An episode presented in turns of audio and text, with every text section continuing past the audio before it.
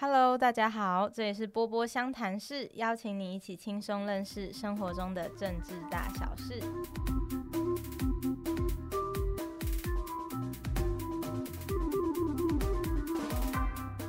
波波相谈室是波波研究室开设的 podcast， 在这里，研究员陪伴大家用简单有趣的方式关心生活中的政治议题。我是海绵，我是雨璇。你有觉得2020年其实蛮衰的吗？就还蛮很衰小，是不是？现在可以讲脏话吗？我们合家观赏的节目是吗？好，那你是说像武汉肺炎之类的吗？对啊，然后还有比如说年初 Kobe Bryant 过世的事情，我的整个动态河道大家真的都很难过。我是没有什么在关注篮球圈发生什么事啦，但身为一个文学少女呢，我是很敢讲文学少女。请问我知道杨牧过世了这样子，然后蛮震撼的。那还有什么像随机杀人案也是频传嘛？然后前阵子钱柜失火的事情也带走蛮多人，提醒大家去娱乐场所要注意一下紧急逃生出口。但我觉得钱柜也要负一部分的责任吧，它是消防设备没有开启，对，所以它现在好像被勒令停业还是什么。好啦，我只是觉得说有一种每天都在水逆的感觉。对，但高雄可能已经觉得他们从2018年尾水逆到现在。我们现在直接切入正题，是不是现在很呛是吧？不过对，你就是说到一件蛮重要的事，就是说2020年虽然走来坎坷，不过也走到一半了，就是下个月就6月了。积怨已久的高雄人终于有机会，可能可以绝地大反攻这样。你在演什么英雄电影之类的吗？对，就是这个时节很需要这种好像很有热血的事情发生。我前阵子听国师讲，他也说星象已经要进入一个就是前面很坎坷，但接下来会有一个转机的时期。真的吗？好需要哦，好需要有转机这件事情。对，那其实我们今天就是要讲罢韩。我们上一集的 podcast 有邀请到从非韩不投到非韩不罢的高雄青年来跟我们聊聊罢韩这件事，有兴趣的同学们也可以去听听看。没有错啦，就罢韩是一个系列主题，然后我们今天也想要接着这个题目跟大家科普一下我们台湾的罢免制度，还有一些有趣的罢免小故事。是的，是的。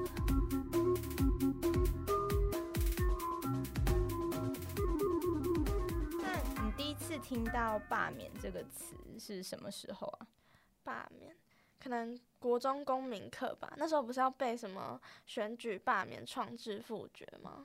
你背得好顺哦！你国中是公民小老师吗？没有，国中是国文小老师。又文学少女的部分。对，文学少女的部分。好，那其实没错，就是刚刚你说的那4项啊，就是我们宪法所保障的参政权，应该蛮常听到这个词。可能中国人可能没有听过之类的。现在不要再那么呛了，拜托。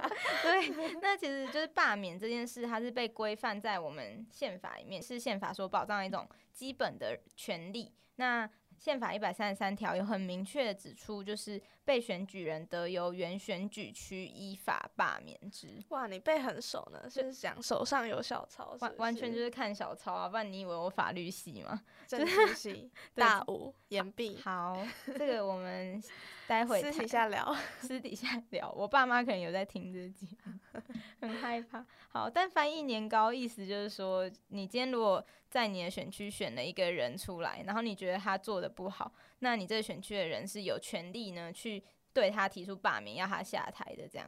所以罢免这件事算是公民的一项基本权利啦，有点像我们的一个工具，我们要知道怎么用这样。那它是受我们国家的 BOSS 级角色，就是宪法所保障的。听起来蛮厉害的，但中华民国宪法是基本上只是做，我说。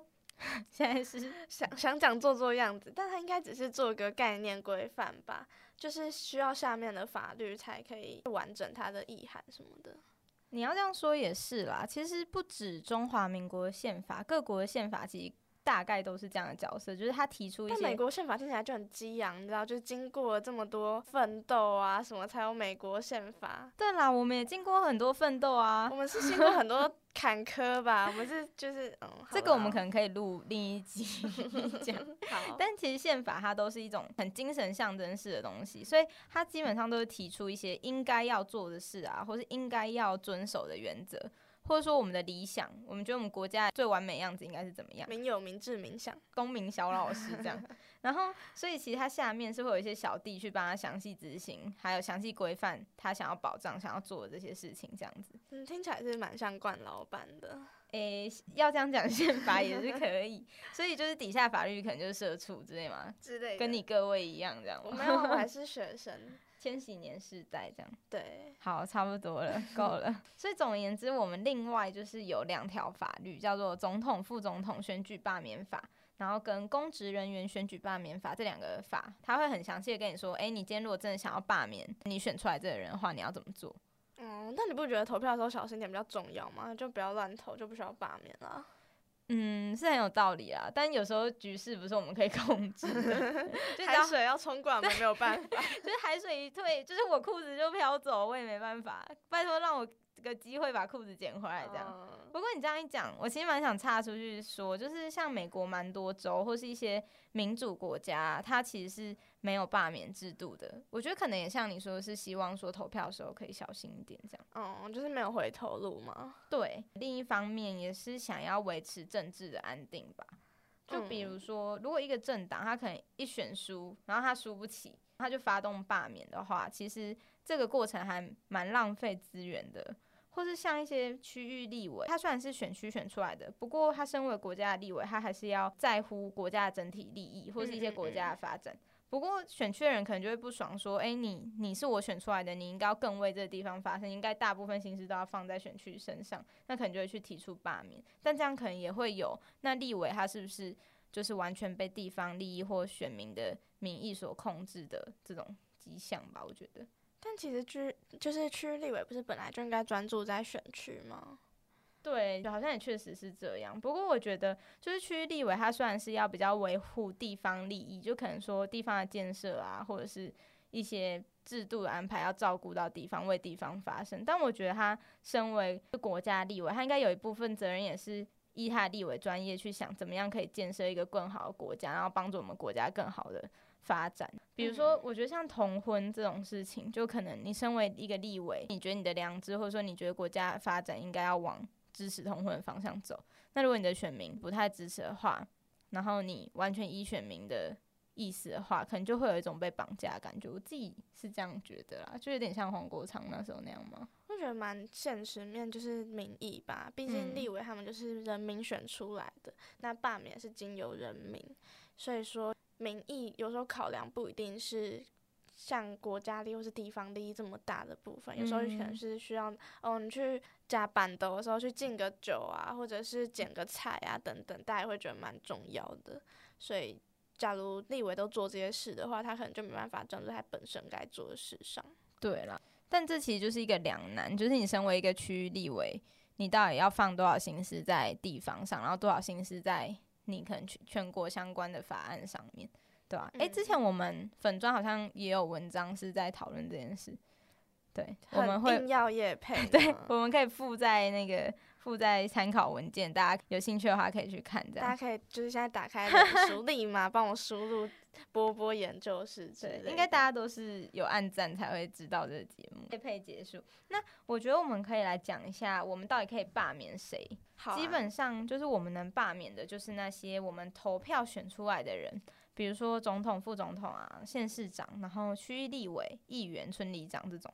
哦，所以说如果我今天觉得看唐凤很不爽啊，觉得脑都被他控制了，是不是不能发动罢免？没错，你不行，你现在就被控制了吧？没有，我就唐凤粉好吗？我唐凤粉，我骄傲，可以吗？好的，太多了，太多了。那像之前不是有说什么不分区立委不能被罢免吗？没错，不分区立委是不能罢免的哦。那你是应该先跟大家讲一下，就是分区跟不分区有什么差别啊？哦，好，这的确可以跟大家聊一下。那我觉得这可以从我们选票来谈好了，就是大家应该都记得我们年初总统大选的时候有3张票嘛，那第一张是总统副总统的票，然后第2张是区域立委，第3张叫政党票。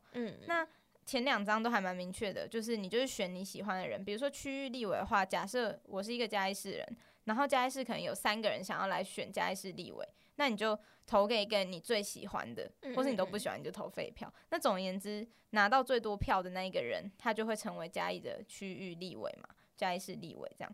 那政党票呢？第三张这个政党票到底是要做什么？它其实就是要决定我们的不分区立委。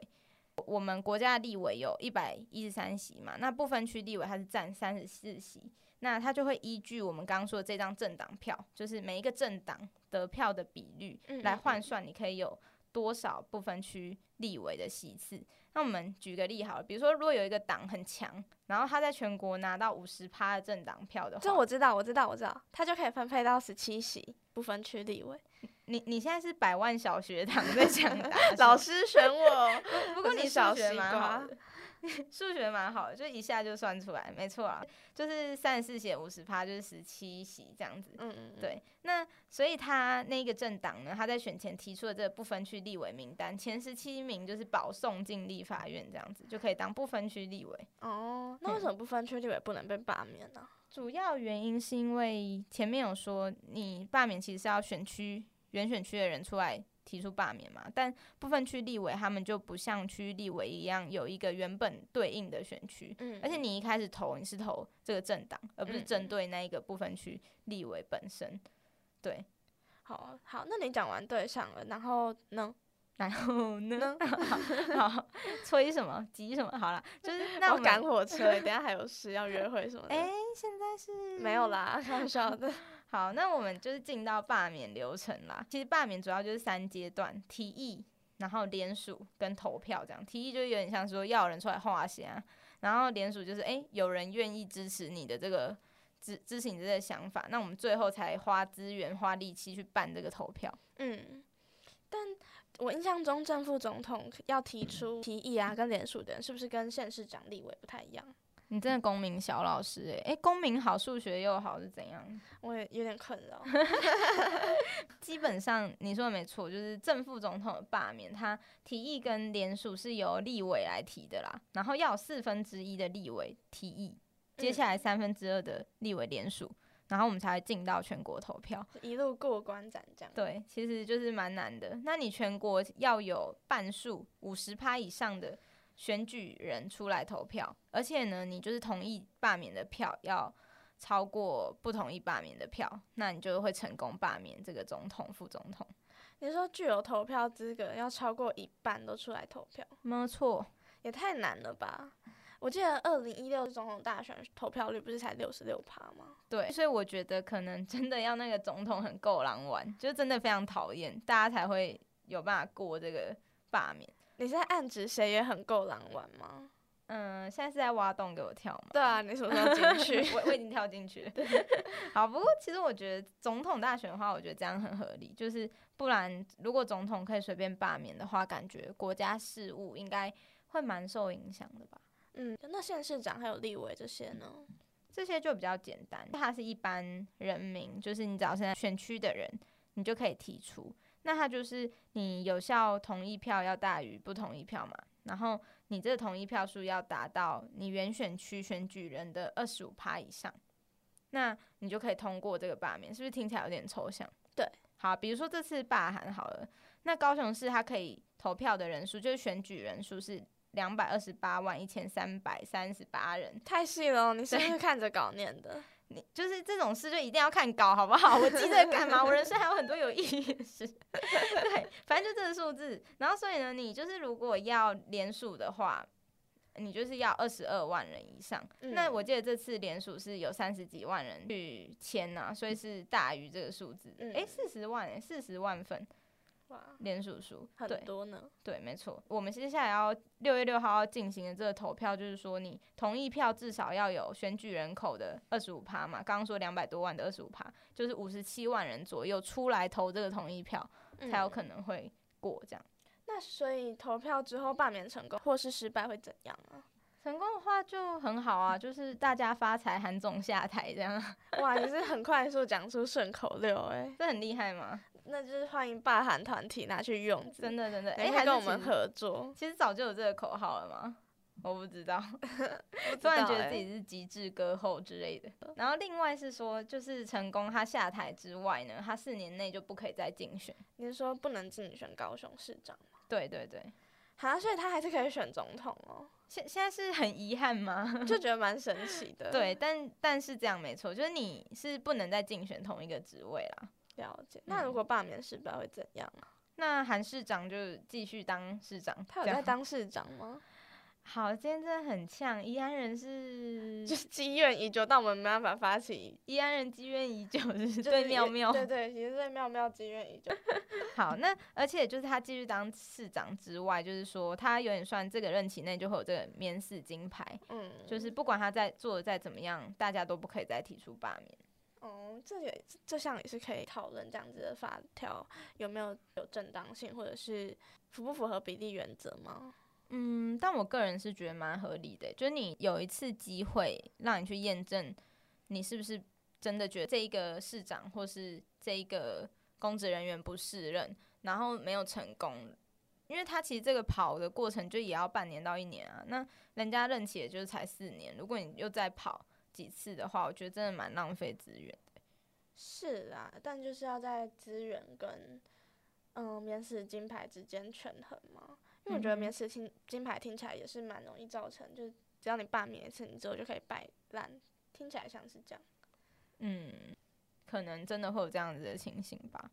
但我觉得25%的门槛其实蛮高的，到底要怎样号召大家出来投票啊？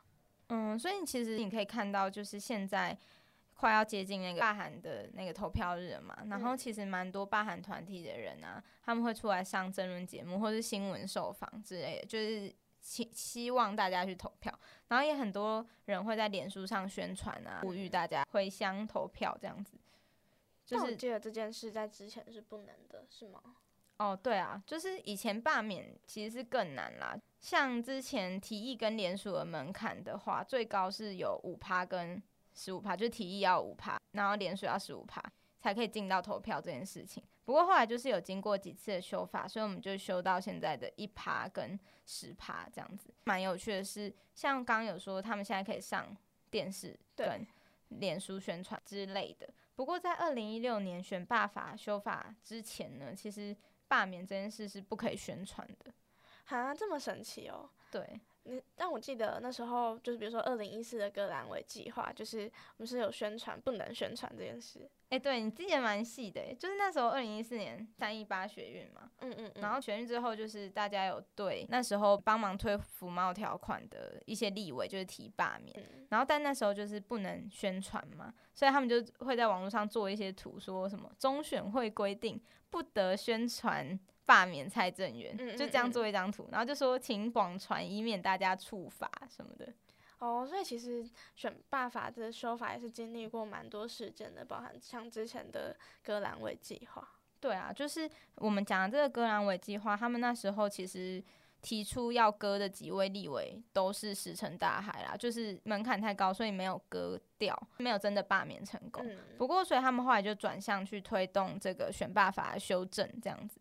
那所以其实门槛就有做一些调整，除了刚刚说你可以宣传罢免之外呢，第二就是本来之前是所谓的双21啦，就是你要50%的人出来投票，然后投同意票的大于反对票，就是超过50%的意思，那你才可以成功罢免这个人。不过现在就是改成说你只要同意大于不同意，然后同意票有选区选举人的1/4，就是刚刚说25%就可以。对。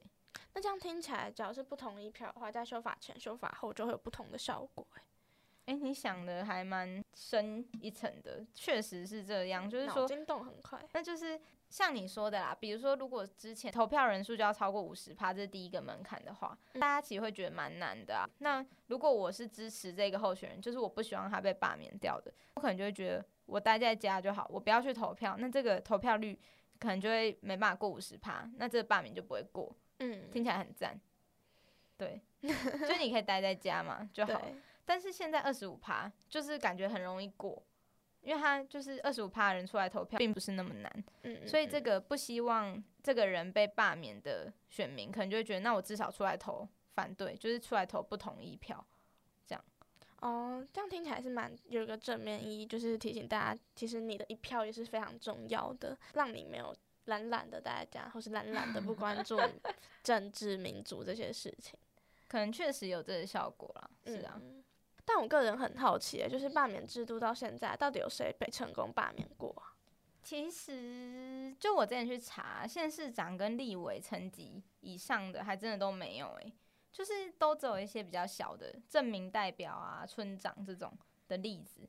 我觉得可能是因为毕竟村子就人口规模吧，就比较少，可能就几百人这样吧，所以大家揪一揪就很容易。是要揪去唱 KTV 是不是？就比如说揪说，今晚来我家烤肉，然后隔天一起出门投票之类的。那听起来蛮开心的啊，吃完烤肉，然后大家手牵手一起去投票。对啊，就是村民感情很好这样。那有什么例子吗？像是哪些村长会罢免？那我觉得有一个还蛮有趣的是屏东的例子，然后它就是有一个村叫寿元村，然后村民因为乡公所把那个纳古塔设在这个村子里面，然后村民就很不开心啊，就是大家都不喜欢纳古塔在村子里面或者在我家隔壁这样，然后加上那个村长好像也有一些尸位素餐的倾向吧，所以大家就是发动罢免投票这样子。然后因为这个村蛮小的，就是它总数只有1000多人，那时候是在罢免修法，就是2016年修法之后提出的，所以其实门槛还蛮低的，只要259票你就可以通过这个罢免案，就是你259人去投同意就可以。所以最后有300多人去投票，然后277人赞成，所以就成为呢选罢法修正之后的第一个被罢免成功的例子。那你知道韩国其实26年前就被罢免过了吗？对，这是前阵子脸书上好像蛮多人在传的。对，就是1994年的时候，其实韩国瑜就被罢免过一次。我觉得我刚知道这个当下，觉得蛮震惊的。什么历史会重来？就是没想到他那时候就已经被罢免过，可是那时候比较不是因为他个人的行为。是因为那时候就是反核团体发动罢免一些支持新建核四的立委，所以他算是其中一个啦。其他还有像祝姐啊，然后什么詹玉仁这样子。詹玉仁是谁啊？就一个立委吧，已经消失在历史的洪流中，是不是？好，没有没有詹维仁这个人，是詹维忠，对不起。你好尴尬哦。对不起。然后，但是联署期间呢，就是因为那时候国民党是立院多数，所以他们就是有提案去修这个选罢法。然后他就加入2件事，第一个说罢免案不可以跟其他选举合并投票，然后第二个呢是就是他们修了罢免的门槛，他们将原本1/3的这个门槛改为刚刚说的那个221的门槛，就更难。是可以这样子修了又修，一下一下升一下降，进进出出的吗？要叫保安了是不是？叫保安，可以用这个词吗？现在很敏感哦。好，所以总而言之，就因为他们那时候修了这个东西啊，所以投票率不高，然后门槛又很高，所以那时候罢免都没有成功。不过我觉得我们韩总也是蛮有态度的啦，就是你知道他那时候在那个罢免选举公告，就是会有一个让你答辩的地方，就是拜托选民不要罢免你这样，然后他就是直接交白卷。就这样，答案存在有跟没有之间，薛丁格的罢免这样，就是他就一个字都没写在那个选举公报上，对，也是蛮有 gas 的，没错。那其他例子，比如说像，因为我们刚刚一直讲到割阑尾嘛，那时候像黄国昌他也是推动的议员嘛，就是他有支持这个修法。那很有趣是，他后来自己当那个戏子区的立委嘛，然后他反而就是。感觉就是自己修的法自己用的感觉，就是因为那时候他的选区的人有对他提出罢免这样子，对，只是后来是没有通过的。那像他的例子就是会有点像我们前面讲的，就是你可能在一些法案的表态上跟你选民的意志不一样，然后就有可能会遭遇这种状况，对啊，像他那时候是同婚嘛，然后他的选区很多的人并不赞成这件事情，对，当然还有其他问题啊，可能有些会说他。不够用心在地方，然后没有回应选民诉求之类的，对，但最后是没有成功。所以门槛的高低其实也是有利有弊啦，就是要看人民的对民主的认识嘛，或者是大家关注的面向什么之类的。但我个人还是持比较正向的解读，就是会觉得至少你有这一个工具的话。是人民可以发声的一个管道，就这个工具至少是能用的，对啊，不是摆在超高的地方，就手伸不到。对啊，我觉得这样至少比较好。好啦，那是不是要回来讲罢韩的事情？对，所以说就是反正6月6号我们其实就可以见真章啦，就是这算是一件台湾罢免史上蛮有趣的事情吧，很少县市长被提罢免啊，我就比较多是立委什么的，然后所以这件事也算是罢免史上一个小突破，那开启新的历史。对啊，而且这个人就是又曾经选总统，这样感觉蛮好玩的，就是可能列在政治名人部，就是接下来就会上维基百科，是吗？已经上维基百科是不是？哎、欸，那你身边就是有什么高雄人？有要回去吗？有啊，大家就是社运青年们哦，社运要回去罢韩。你的头衔很多哎、欸，公民小老师。没有，我说身边的人，所以你自己不是社运青年？嗯，不知道，我的认同是文学少女。OK，不是、啊，很尴尬呢。这段等一下可以卡掉吗？不要，一定留着。很奇怪、欸。好啦，那就是说6月6号之后，就是大家在看结果会是怎么样这样子。嗯，我们今天主要就是跟大家介绍罢免制度这东西啊，可能有点像公民小学堂的概念，可能不是非常有趣，但是如果有一天就是你真的不小心所托非人。或是很不幸你想要罢免你家县市长或是你选出来立委或是村长什么乡镇代表这种的话，可以回来回顾一下这一集这样子。嗯，对啊，好，那我们今天的节目就到这边结束，谢谢大家的收听，我是海绵，我是于璇，波波相谈室，大家下次见，拜拜。